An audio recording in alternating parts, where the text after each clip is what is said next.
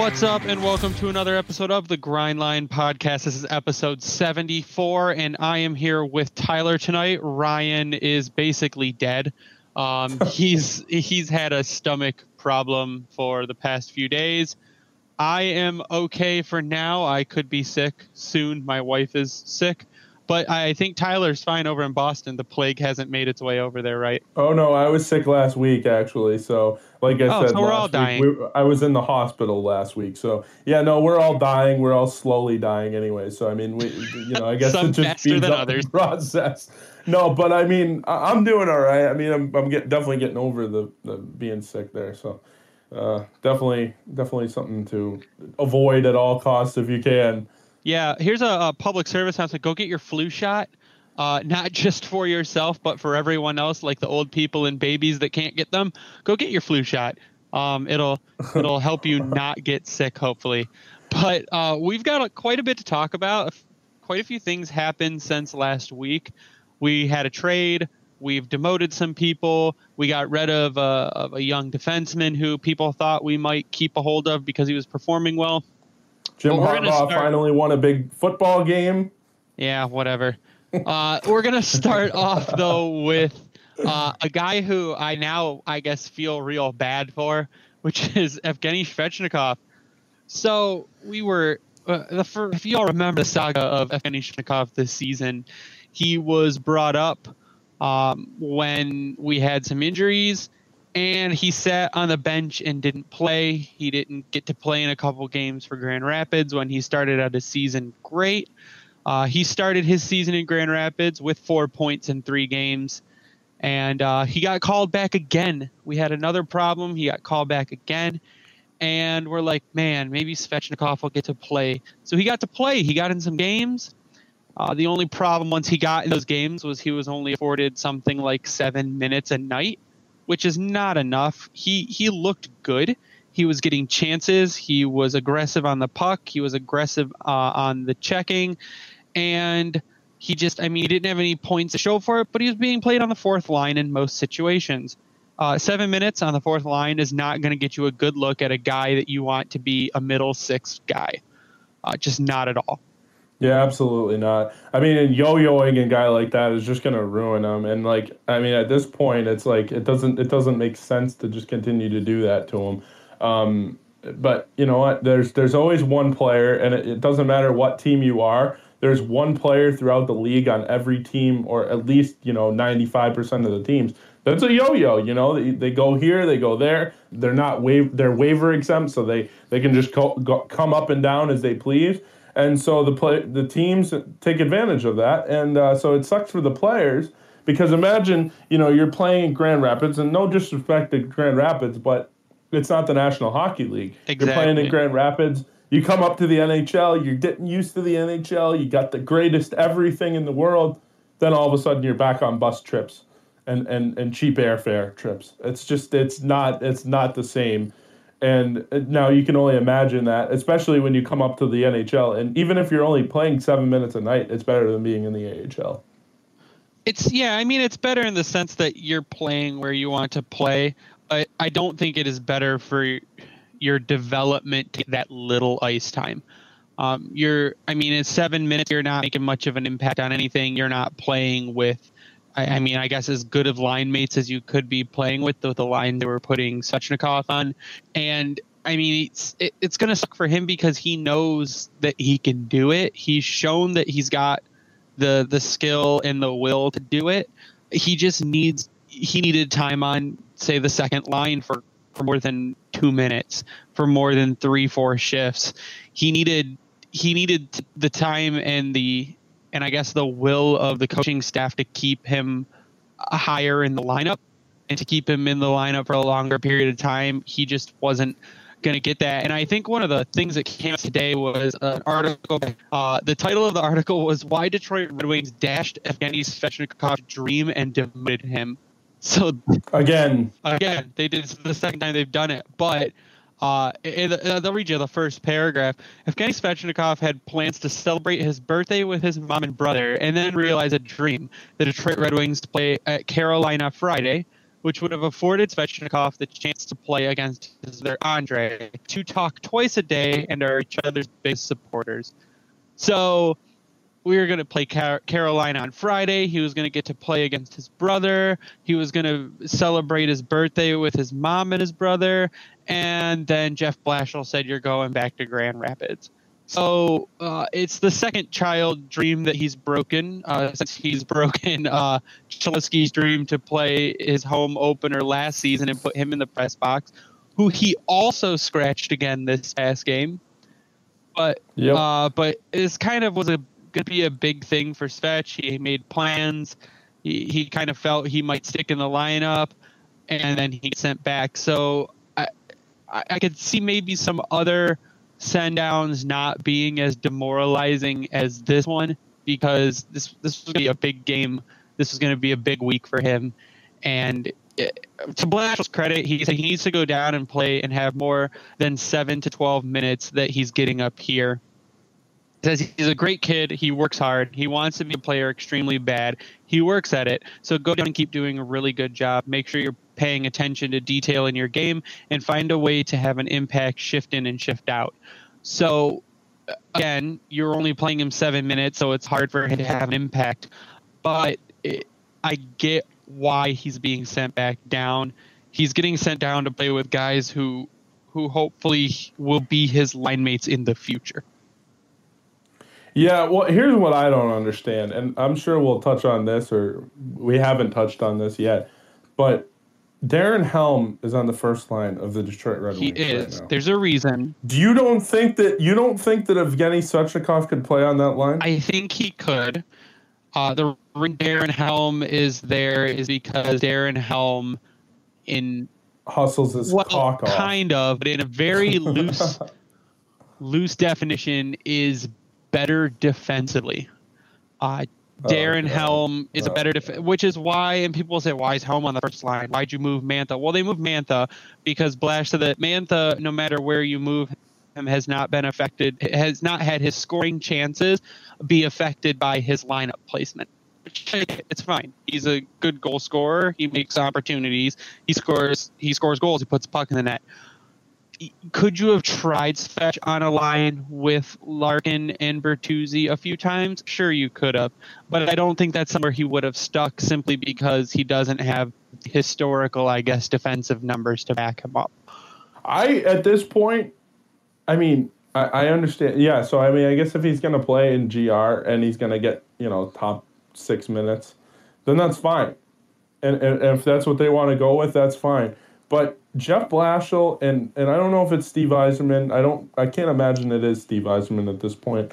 But Jeff Blashill loves to crush people's dreams. we should just start naming him the goddamn dream crusher. I mean, he screwed Cholowski last year up in Vancouver. And then not only did he screw him, but he never played for the Red Wings again the whole year up until I, I believe maybe at the end, a couple yeah. of games.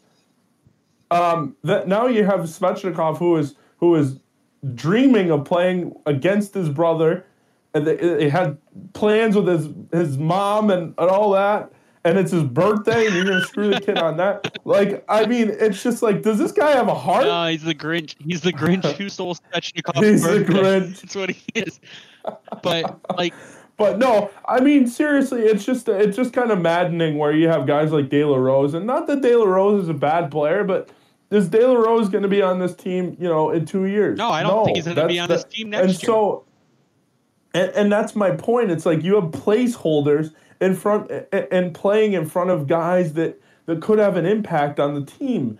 And, and, and having Svechnikov even play on the third line is better than having him play in the top six in Grand Rapids. I'm sorry. It is. Yeah. I don't care how. You have to learn how to lose in this league.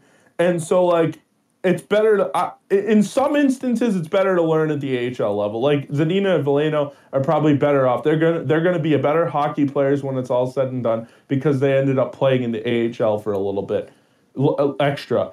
Now for Svechnikov, I think he would just I think he'd benefit from playing in the NHL. He's had honestly. really good AHL seasons. I mean, if you go back and look uh, in his 20, 2017 AHL season with 74 games played, he had 51 points. That's a very solid AHL season. In 2017, he had uh, 23 points in 57 games, which he admitted was not as great as he wanted it to be. But he has shown, I mean, he took big strides in the AHL, and you were right. He deserved the spot more than some of the people that are currently on team. But I get trying to have him develop with big minutes with guys he's going to be playing with, hopefully in the future. So to me, that makes sense. But to to go back to Dash Dreams, I mean, once again, Jeff Blashill is benched uh, benched Dennis Cholowski in what you, I guess, a lot of people are calling a teaching moment. But it's you're, you're playing guys like Trevor Daly over Dennis Cholowski, and that's not, I mean, not something I personally would do. Let the kid learn from his mistakes on the ice and coach him into it. Uh, but again, you're sitting a guy that there's other guys on the ice that, that are making much worse mistakes. And I get that you're probably not going to break a vet and make a vet change his game, and it's easier to do with a rookie. But I mean, yell at the kid, let the review tape with him, get him in front of, uh, get him. I mean, put a camera in the press box and record a game and let him watch the tape, but keep him in. I don't leave him out. Uh, speaking of Svechnikov, though, did you see um, his brother's goal last night? That was ridiculous. The lacrosse goal. Yeah, that was ridiculous. Yeah, Calgary fans are complaining because they say there should be a penalty there. Why? Why? Because he picked up the, the, goalie or something. Oh God! Please, please. So, uh, can can we get any more babyish in the hockey community nowadays? What is with people? Well, something like that happens, and and like, okay, if you don't like it, I'm, I'm going to go on a little rant here. If you don't like it, clamp down defensively. And when you see him do that, you know, whack his stick, whack at the bottom of his stick. It's not going to be slashing. I think a lot of what it is, I don't is understand it. People, um, and it's a lot of people think their team can't do anything wrong and deserve every call, and uh, it's are not. People have a hard time, and I found this a lot in the current state of the Detroit Red Wings, admitting that their team is not good, uh, blaming everyone but the the team. And yep. it's yeah it, and it's what happens when you win a lot and then end up losing a game or losing a series or just going on a stretch like the wings just did of eight losses. And you can say well it's it's jeff blashill's fault. Fire the coach. Or man those moves i've even seen man those moves Yzerman bringing in Nemeth and bringing back Filppula, he's terrible. Why why would he do something like that? Well, it's because your entire team's not good you've you've got like six or seven uh, high end or mid mid to high end NHL talent, and the rest of your guys are fourth liners or belong in the AHL. You got to start blaming the guys. Can't blame Howie for every loss. Can't blame Blashill for for every loss. You've got to take a good hard look at the state of your roster and and notice that we're in a rebuild. And when Stevie said patience, he knew this was not a good team. So I, that's what you got to look at. And you can't cry every time something doesn't go your way. Yeah, well, I mean, people do. Here's the thing. I mean, we we can go into this. I mean, this Big is probably topic. more of a summer con. This is probably another topic for another day or like a summer conversation. But uh, I mean, he shoulda, coulda, woulda. You know, Kenny maybe should have you know t- tore it down a little bit before. Should started he, he five did. years earlier. Yeah, or even two years earlier, you know, not making that trade for Legwand and and Zidlicky, or yeah, you know, I mean, there there shoulda, coulda, woulda. But I mean, the way I look at it is like the rebuild started last year. I would yeah, say. officially they admitted they were rebuilding not this past summer, last but the year. summer before. Yeah, the whole thing was rebuild on the fly, which could have worked, but the Red Wings had dug themselves such a hole. Yep with such a lack of talent, it just it, it, it, wasn't it wasn't going to happen. Yeah. yeah. it just wasn't going to happen. Um, but as far as like the rebuild goes, what we said at the end of the last podcast, people just need to really embrace that. And if you don't love the game of hockey, well, it's hard to watch some of these games. It really is. But you know what? If you love the game of hockey and you love the Red Wings, just have a couple beers, sit down, and watch the games and enjoy the talent that is on the team and you know, hope for a yeah, win. and don't just watch the game. Like really watch the game. Under start understanding man coverage and zone entry and zone exit and face offs and start actually when you start getting into st- statistics and how the game is played and how plays form, you start to understand more about why this team is not winning a ton, why this Good. team is not good. Instead of saying, "Oh, well, the score was five to two, Howard must have been terrible." Well, no. Okay, let me tell you one other thing. And and now this this is this is just something that I look at personally, and you know most people do. Look at the two, the the power plays that are the better power plays in the league. Specialty teams win you games, especially with Yeah. how close this league is. Oh, Even yeah. though the Wings are, are as bad as they are, the league is close, so the games are close for the most part. Now look at the Red Wings power play unit. it's bad. The first power play is okay. After that, you don't see a whole lot of opportunities. You see a lot of dump and chase because we don't have skill. We Yeah. have skill on the first power play unit ish, and then that's it. Yeah, I guess all I'm saying is like, don't look at a, don't just be a score sheet person. Don't look in, uh, like I said, if you see five to two, don't say, "Wow, Howard's terrible." Look at five to two. Look at the shot count. Ask why there were 40 shots on goal, 41 shots on goal. Look at, I mean, look at our score two. Why did we only score two goals? Who'd they come from? Oh, they came from Mantha and Larkin. Okay, where is lines two through four? Why are Right. no defensemen putting pucks on the net? Ask yourself more questions than just immediately hopping on the goalie or hopping on the coach. But we're sidetracking. We're going to bring it back around to why Evgeny Svechnikov was sent back to Grand Rapids. And that is because the Detroit Red Wings traded defenseman Alec Regula for uh, left wing Brendan Perlini. Uh, that uh, Regula went to the Chicago Blackhawks. Perlini coming to Detroit. Perlini was a uh, first round number 12 overall pick in 2014 by the Arizona Coyotes. I'm going to kind of go through who was picked around him. So before Perlini was Kevin Fiala, Nick Ritchie, Nikolai Ehlers, William Ny- uh, Nylander, Hayden Fleury. After him, uh, Jacob Vrana, Julius Honka, Dylan Larkin was picked 15 in that draft. Sonny Milano, Travis Sanheim, uh, Alex Tuch. So he was picked in a pretty where the first I would say 20, at least 20 players are pretty good. I mean Tony DeAngelo uh, He's is a good playing player too. playing now, and he's this is I think his rookie season, No, second year he played. second year, but he's year, doing yeah. very very well this season so far. So Perlini has had a rough start. Detroit is his third team. He went from Arizona to Chicago, but in 200 NHL games, he has 72 points. I mean, people are saying he could be a mid 20 goal scorer. He just hasn't hit it yet because he hasn't got the time. He requested the trade out of Chicago. He he felt he was not being used correctly. And his numbers in the I mean, he only played one AHL season in 2016 17, 17 games, 19 points.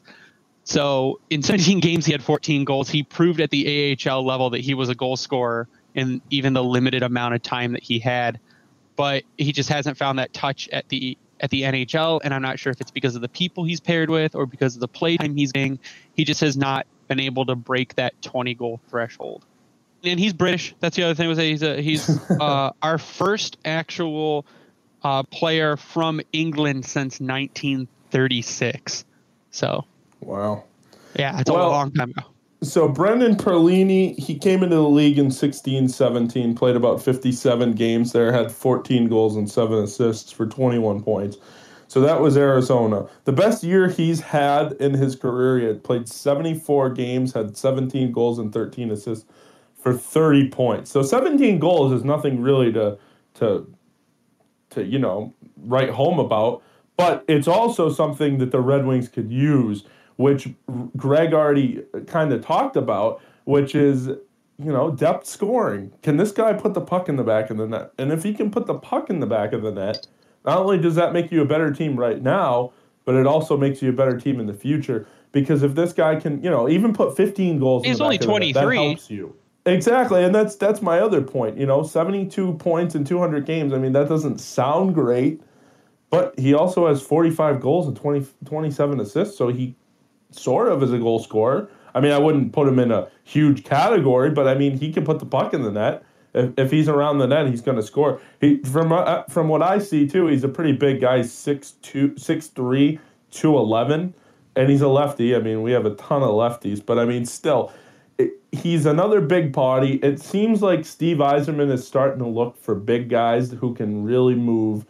Um, I don't recall if Perlini is as fast or what you would call fast, um, but he can definitely skate and he can definitely put the puck in the net. And so, I mean, as much as Svechnikov is, is, a, is a high pick that we have, well, Steve Yzerman brought this guy in, and Steve Yzerman wants this guy to play.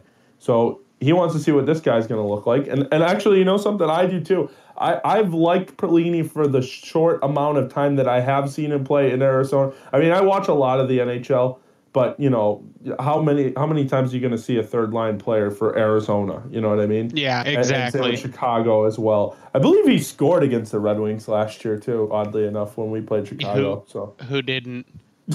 uh, but yeah, Brendan Perlini is, I guess, with a fresh start, and he's played with Dylan Larkin. He was on the Belle Tire team with Dylan Larkin. I saw and that. He knows Larks. He works out with um, Trevor Daly in the off season, so um, he's familiar with the team. He said he was a, a Red Wings and Blackhawks fan when he was younger because he lived in Michigan but uh, more Red Wings, he said, than anything. And he said it's just really good getting into the arena, getting to play for a team that he watched as a kid, getting to play uh, back with Larkin again, and maybe they can find some some chemistry for him on this team.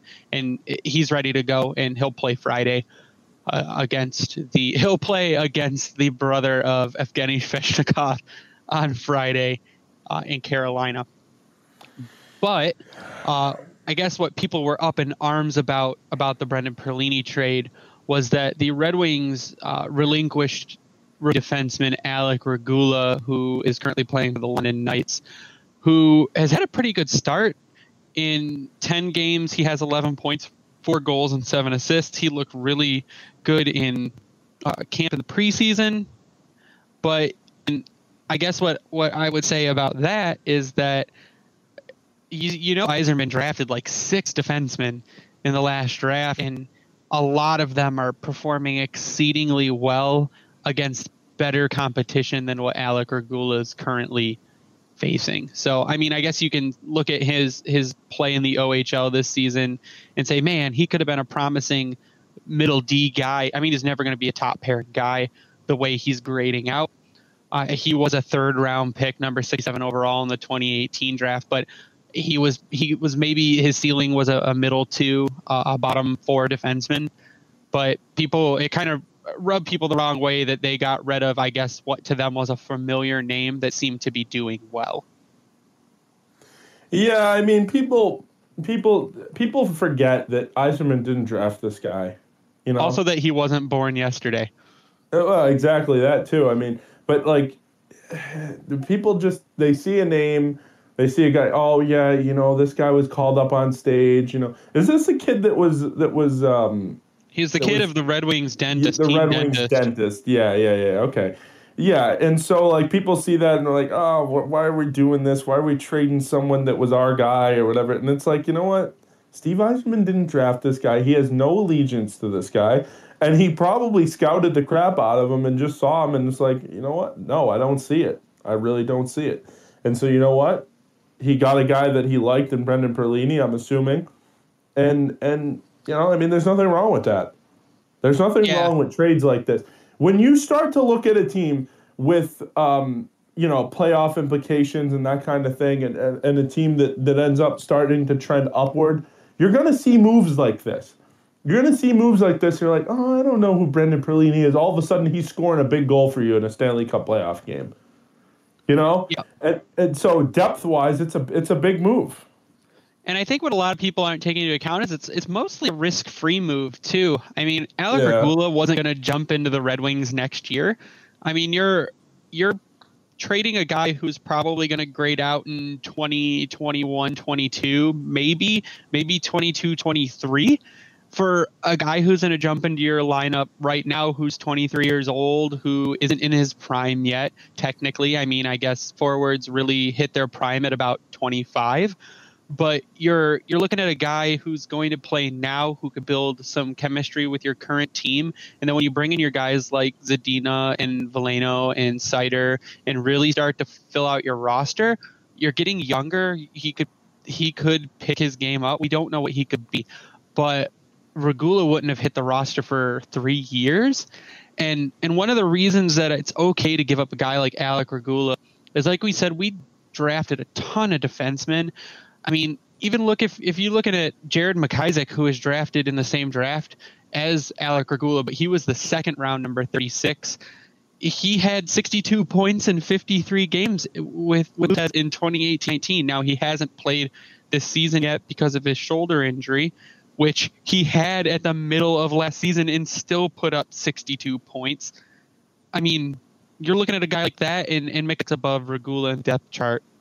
You look at a guy like Albert Johansson, who we just drafted in the second round this past draft, who's playing in the SHL. That's that's the the men's Swedish like elite league, and it, he's got three points in eight games in a in a his first year in a men's league, and he's 18 years old. You've got Nicklas Lidstrom played. Yeah, right now we're at the point where there's eventually going to be a log jam of defensemen in Grand Rapids. There already is one but there's going to be is, there's yeah. going to be a bigger one. So we've got to ship out some of these defensemen who are kind of lower on the totem pole, and I think Alec Regula was just passed up by those eh, eh, by those three guys we just drafted last year that I mentioned in Johansson, Tuomisto, and Berglund. So when you drop in the depth chart and we can get a forward now that's going to jump into a lineup that maybe a fresh start's all he needs to start scoring goals, you you kind of take that trade.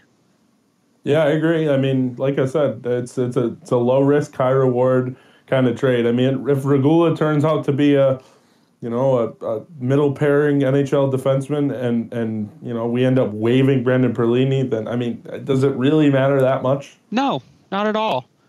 Because As Johansson, Tuomisto, or Berglund could turn into a middle pairing D or a top pairing D. Exactly. I mean, it's not incredibly difficult to, to develop a middle pairing defenseman. No. I mean, look who our pairing defensemen are right now. Yeah, I mean, you if you had let's just put it this way: if you had two great defensemen in front there, and then you had the rest of the guys that we have now, we could not be a playoff team, but we'd be much, much, much better defensively. If you could make a five years ago Trevor Daly out of one of these guys, that's great. There's your middle defenseman. Right. Exactly. So I, and then then you got to hope for Seider to be a number one or at best a number you know at worst a number two. Exactly. So I mean, you're not you're not bridging your future for a guy like Brendan Perlini. You can say, "Oh, Alec Regula, I know that name, so now I'm angry." But go look at Jared McIsaac. Go look at Johansson, Tuomisto, Berglund. Uh, we've drafted a ton of defensemen this past draft, and I mean, I, all of them are the same, if not better, than probably what Regula is going to turn out to be.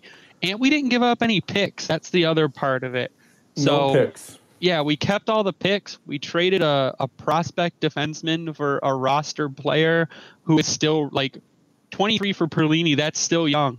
So, I mean, a, that's a win. That's a win trade for Steve Yzerman after doing my research because I do my research and I, I ruled a win because pe- you know what it is people see a name they see a name that they've never heard of and they're like oh this this must be a terrible trade without looking into the stats without looking into seeing what Regula's done you know and and that kind of thing people just oh yeah you know I know this guy so he and, and then I don't know this guy so this guy must be terrible and it's like it's a terrible way of thinking and I'm starting to wonder Greg if some of those same people that are saying the same dumbass shit in the Red Wings Facebook groups that are, are the same people that say the same dumbass shit in the Michigan football groups. Uh, could I'm be. starting to think it's the same exact people.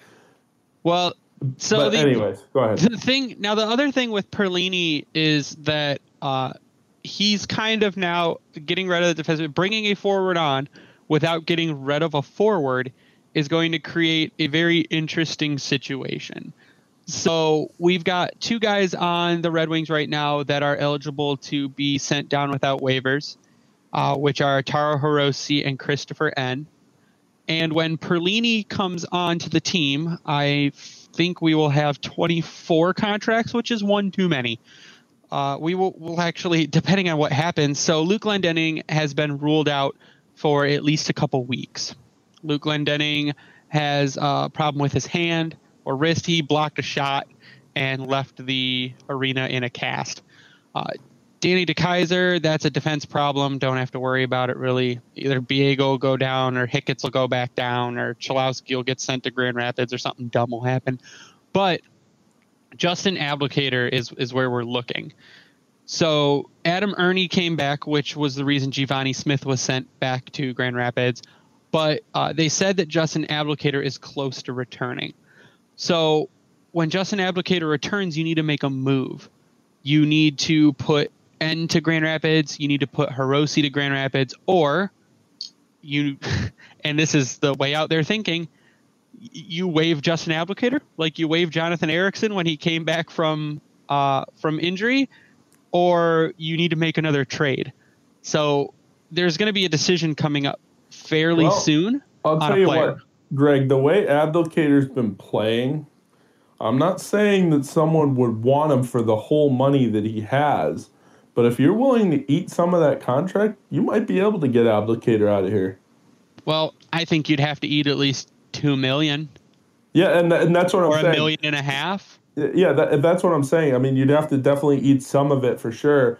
But I mean, if you could get him out of here, and not that he's you know the worst player in the world. I like the player actually. I've I've always said I like the player. I just don't like the contract. But if you can get that contract off of the books, or at least half of it, I mean, you're you're in pretty good shape there.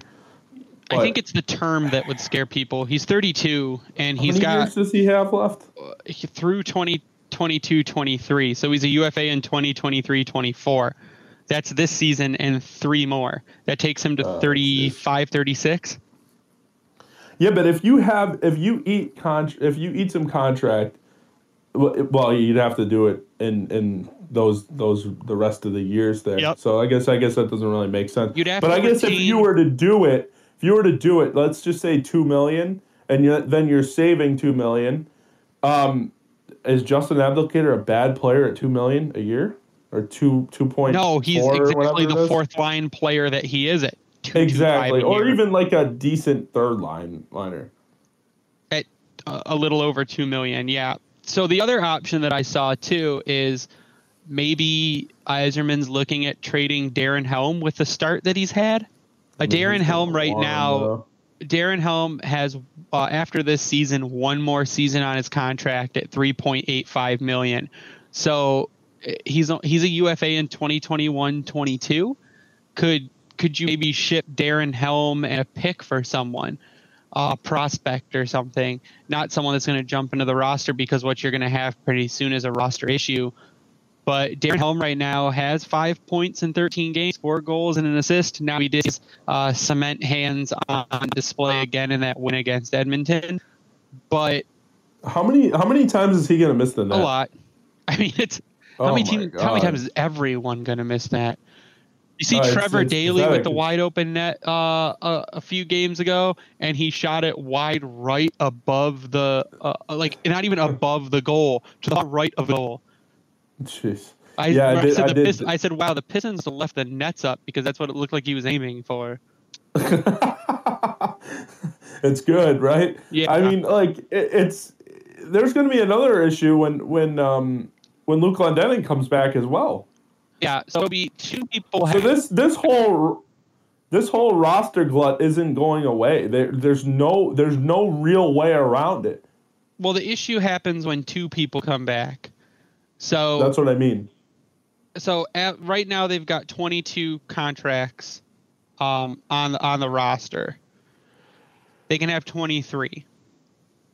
So if Abby comes back, he can come onto the roster and be fine.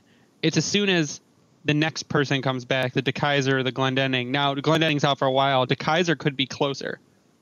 So when that person comes back, a move needs to be made. Right, absolutely. Well, you know, I guess only time will tell at this point. I don't want to see Cholowski get shipped to Grand Rapids. I don't think that's the way to go. I think I think the way to go is continue, um, you know, growing the young players. And you know what? If that means waving a guy like Justin Abdelkader and and you know bringing a guy like Svechnikov up to see what he's got, then that's what that means. I mean, Steve Yzerman has no allegiance to any of these players at all. No, nope. That's what people need to realize. I mean, you know, he might know Justin Abdelkader from 2008 because he was there when when Abdelkader, uh, you know, was on the Cup team barely. Um, he wasn't. He, he, didn't even touch. He touched the ice for maybe one game, two games. Well, you, no, but he was. He was still on the roster though. yeah, that's, that's he, sort of. He was point. there in spirit.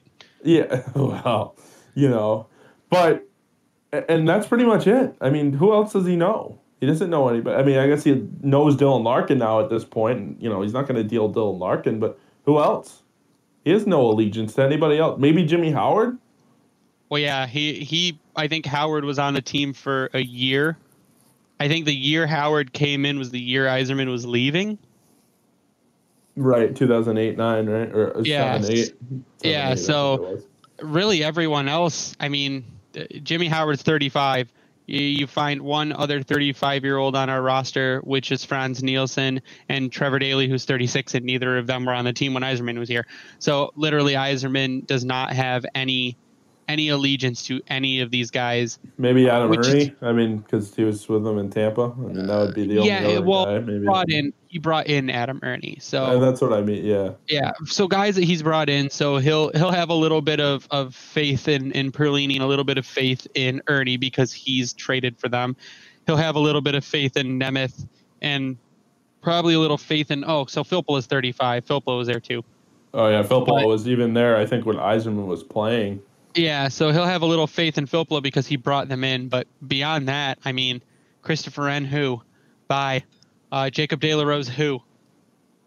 So it's right. it's yeah, it doesn't to to him it's not going to matter, which is extremely refreshing. The other thing that I said is the mystery of what's happening with this team is phenomenal, but it's also going to give me a goddamn heart attack because I don't know what's go. The thing at Yzerman is everything is shrouded in secrecy no words get out there's no leaks you don't know what's going to happen until it happens and that's that's what i love it and hate it at the same time. Well it's it's incredibly frustrating because he gives you nothing. He gives you absolutely nothing. And so you're left with hmm, well what, what are we going to do? And during you know? interviews he looks at you like you're an idiot. That's you know, yeah, he doesn't. He doesn't give you a whole lot, and he's also the type of guy that's going to tell you, eh, "No, we don't have anything going." And then you know, five minutes before the trade deadline, you're trading for someone that you know is is of magnitude. So I don't know. I mean, it's to me right now. I mean, it's frustrating, but at the same time, it's just you got to kind of sit back and relax and let things play out and see what's going to happen with the rebuild and that kind of thing. I mean, he is building towards the future, obviously, you know, but he is also starting to build guys he's starting to bring guys in that he thinks could be a part of the future as well, like Adam Erne and, and, and Perlini. Not that they're going to be first line wingers or anything like that, but are they? Can they be you know bottom six guys? Absolutely. Yeah, ho- they're. I think they're hoping for Erne that he develops into a, a, a middle six guy, second, third line, and and that he shows that he needed more time just to just to get going. But I, I think the other thing, if we're looking at possible trades, and Elliotte Friedman brought this, didn't bring it up to to say this is this might happen, but he mentioned it in 31 Thoughts. The Red Wings thought was that hey, uh, in the same vein as talking about trading a guy from another team, uh, Athanasiu has been completely snake bitten. He hasn't have a goal. He's got a slow start. He's coming up on a on a contract and last time he came up on a contract, he fought uh, in in contract negotiations to get what he wanted. And could Athanasiu be traded? And I brought this up on Twitter today, basically saying I I could see Athanasiu get traded. I'd I'd welcome it. It'd be fine, depending on what your return is. And and what I said is you could probably right now for the way he's playing. I know he's scored 30 goals but he uh, he hasn't done really anything at all this season so far, and he you could probably get a second rounder and a high prospect for him. So uh, people came back, uh, wouldn't trade him for anything except for a high prospect and a first round pick, and maybe you'll get that from a team who's really close to to winning a cup. Maybe a Tampa Bay will trade you a first and a prospect for Athanasiu, or the Caps, or I mean, look, Landeskog just went down for the Avs. They're going to need some scoring, so you may be able to get a first and a prospect for Athanasiu, and Athanasiu is a piece that that I'd be willing to deal. I also would like to see them potentially. I mean, see, and the hope is, you know, that he starts to play well, and since Steve Yzerman has no allegiance to him, and like he, like uh, like you said, he fought tooth and nail uh, last time, and even sat out a little bit. That um, you know, hopefully he starts playing well, and then you can ship his ass out, and maybe even get like a defenseman that that could be, you know, not a stalwart, but someone that's going to be be here um, you know, for the here and the now and in the future as well. Yeah, I think I've kind of hopped off the defenseman train as far as that to, to be targeting that in trades because of how our, our rookies are doing and because of the, the logjam in Grand Rapids and because we know we're not going to be good this year. That I think if you could trade Athanasiu for, say, a, a high quality scoring prospect, scoring winger, that maybe is a, year out from from making the roster, but the team that that wants to win now doesn't really care that they're a year out from making the roster because they try they think they can win this year, then I'd be okay with that. Now, would I like to get a top pairing defenseman or a stud D prospect? Yes, but I don't think anyone's trading their stud D prospects. Yeah, that's that's the problem. I mean, it's it's so hard. The defensemen are so hard to come by. And then you know when you get a guy like Victor Hedman, you have to get him first overall, or you know, I mean, it, the, there are the rare cases of the Drew Doughties and the Shea Webers that you know you get later. Oh, actually, Shea Weber was a lottery pick, but Drew Doughty was was a lower pick, and then you have guys like Roman Josi. You know, I mean, Roman Josi is he, is there a more underrated defenseman in the whole league? No, that's why he just got super paid. Right. I mean, you know what though? I mean, you take the good with the bad with that. Um, but here's the th- here's the thing with defensemen: they're so hard to come by, and then when you get one, you got to lock it up, and, and, and, you know it's they don't get away very often. The only the only shot you have is to either draft or develop one, or give up a a, a haul for a, you know a proven defenseman, and you're not getting a number one defenseman. No team's trading that away. Yeah, you're not going to get a guy like. I mean, you're not. Uh, you're not, probably not even going to get a number two defenseman. A lot of people aren't trading that away. Like, you're not going to get a guy like a Noah Dobson for no. for Athens. Like Noah Dobson and a pick for Athens, Athanasiu.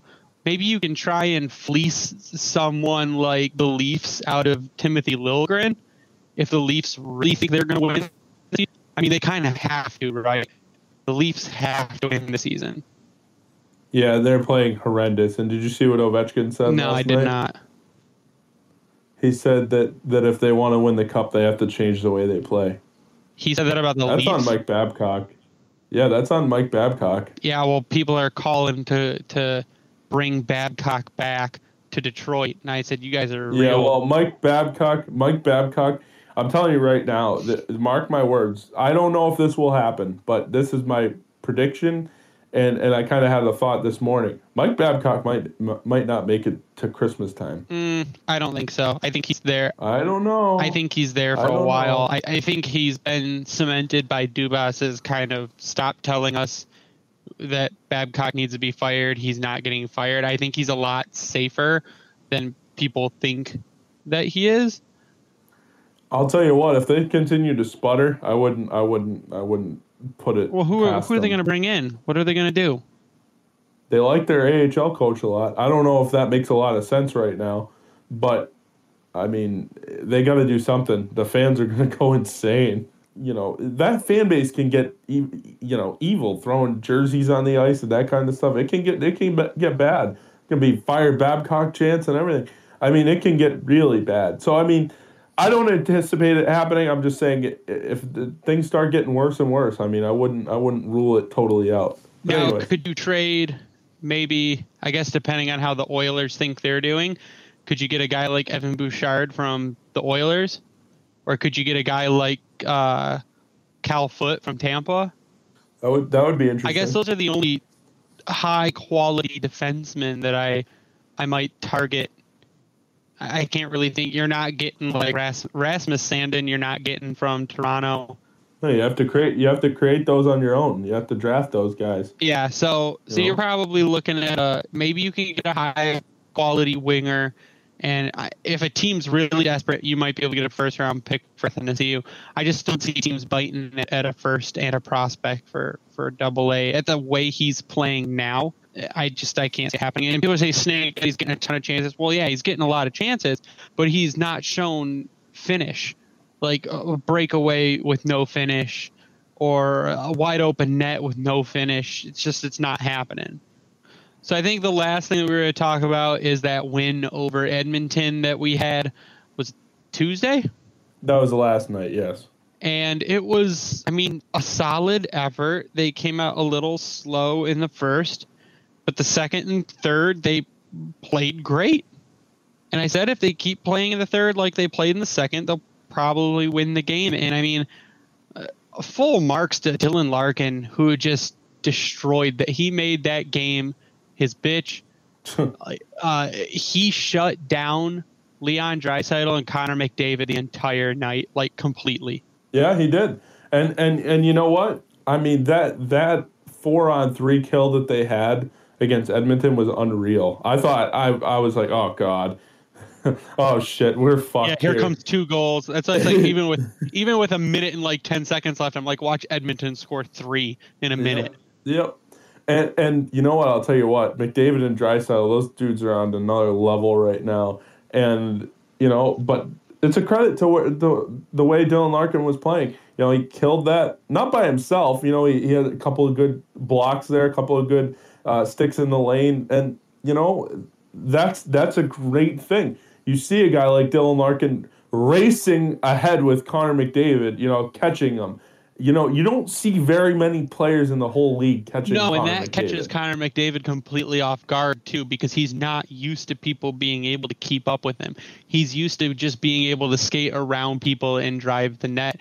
But Dylan Larkin, in in in previous games, it's been the same way. Dylan Larkin has pretty much always shut down Connor McDavid and and not really let him get away with what he can normally get away with. And that's what the top line, our top line has been good at this season is shutting down opposing top lines. The problem is is right now Edmonton's team, their stats look eerily similar to our team stats because they also have like little to no secondary scoring. And that was the battle of I guess that game you could call it the battle of whose top line is going to perform better and our top line just performed better. And Jimmy Howard beat whatever their goalie's name is now. Ko- Mikko Koskinen. That's Yeah, played him. last night.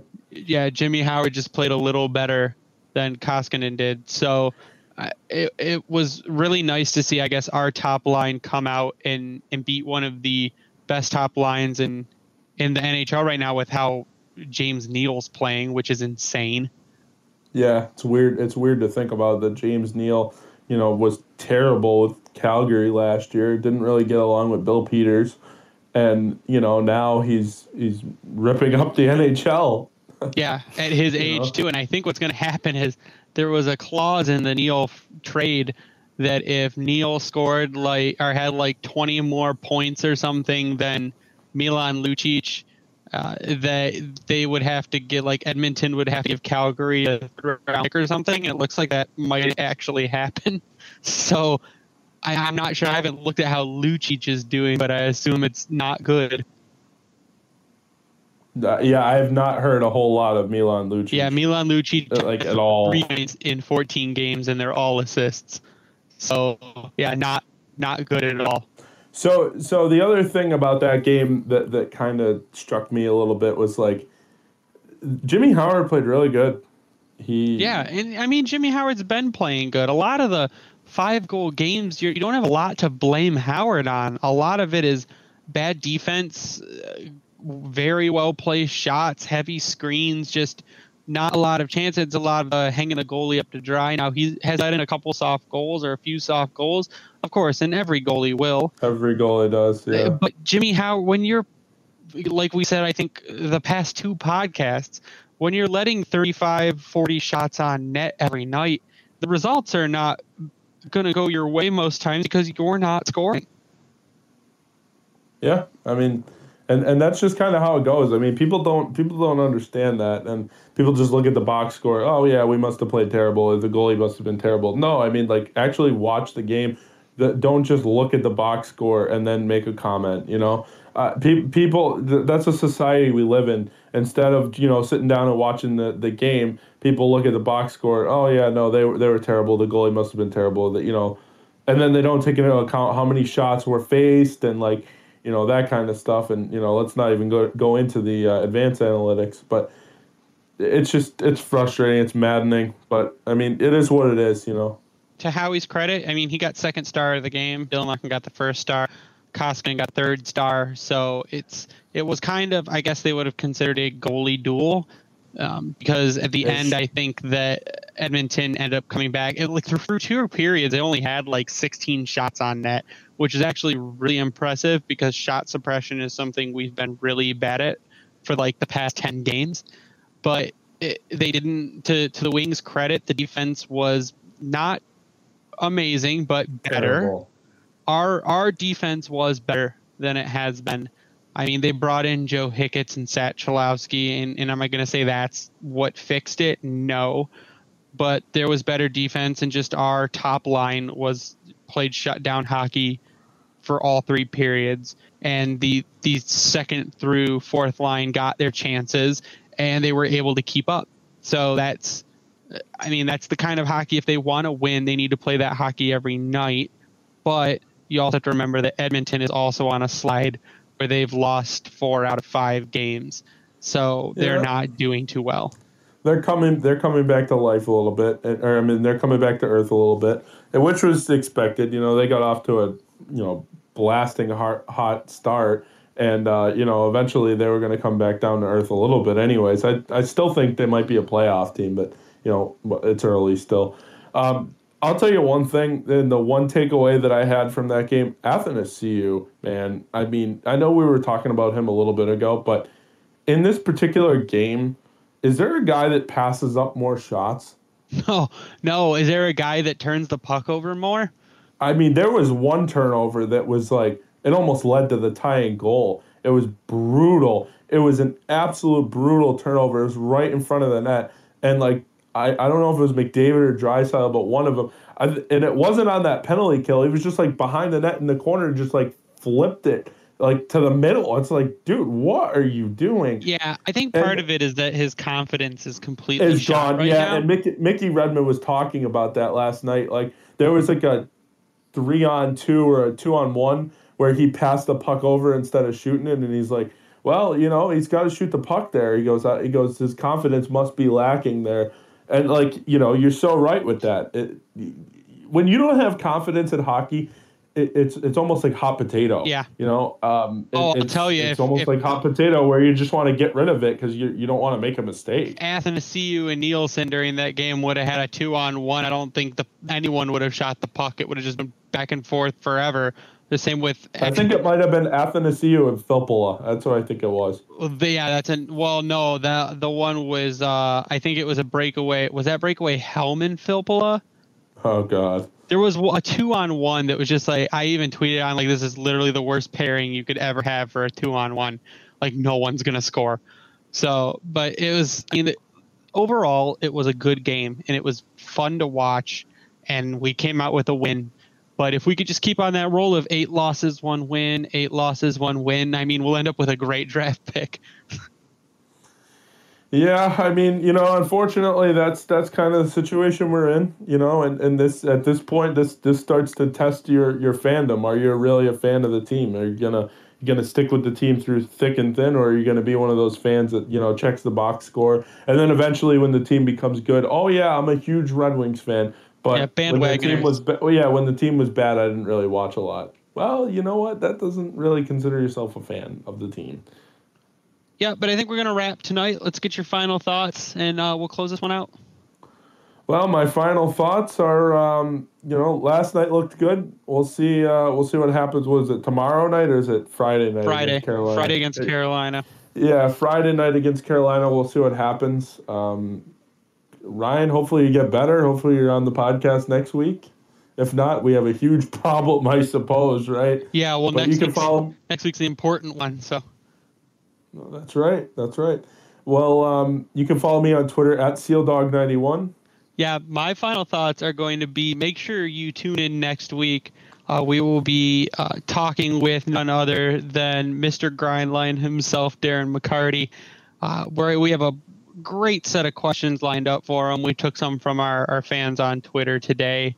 Uh, we'll be spending an hour, maybe more, talking to him about the current team, about his off ice stuff, uh, about his his Stanley Cup days, and we've got a really good uh, show coming up next week with Darren McCarty. Uh, you can follow me online at Bringing the Wing. You can follow the Grindline podcast online at Grindline Pod. You can find our podcast on all the major podcast networks. If we are not there, let me know. I will get us there. You can also save 10% on your online order at howieshockeytape.com for any of your hockey supplies by using promo code GRINDLINE at checkout. But I think that'll do it for us tonight. So for Tyler, I am Greg. You stay classy, Hockey Town.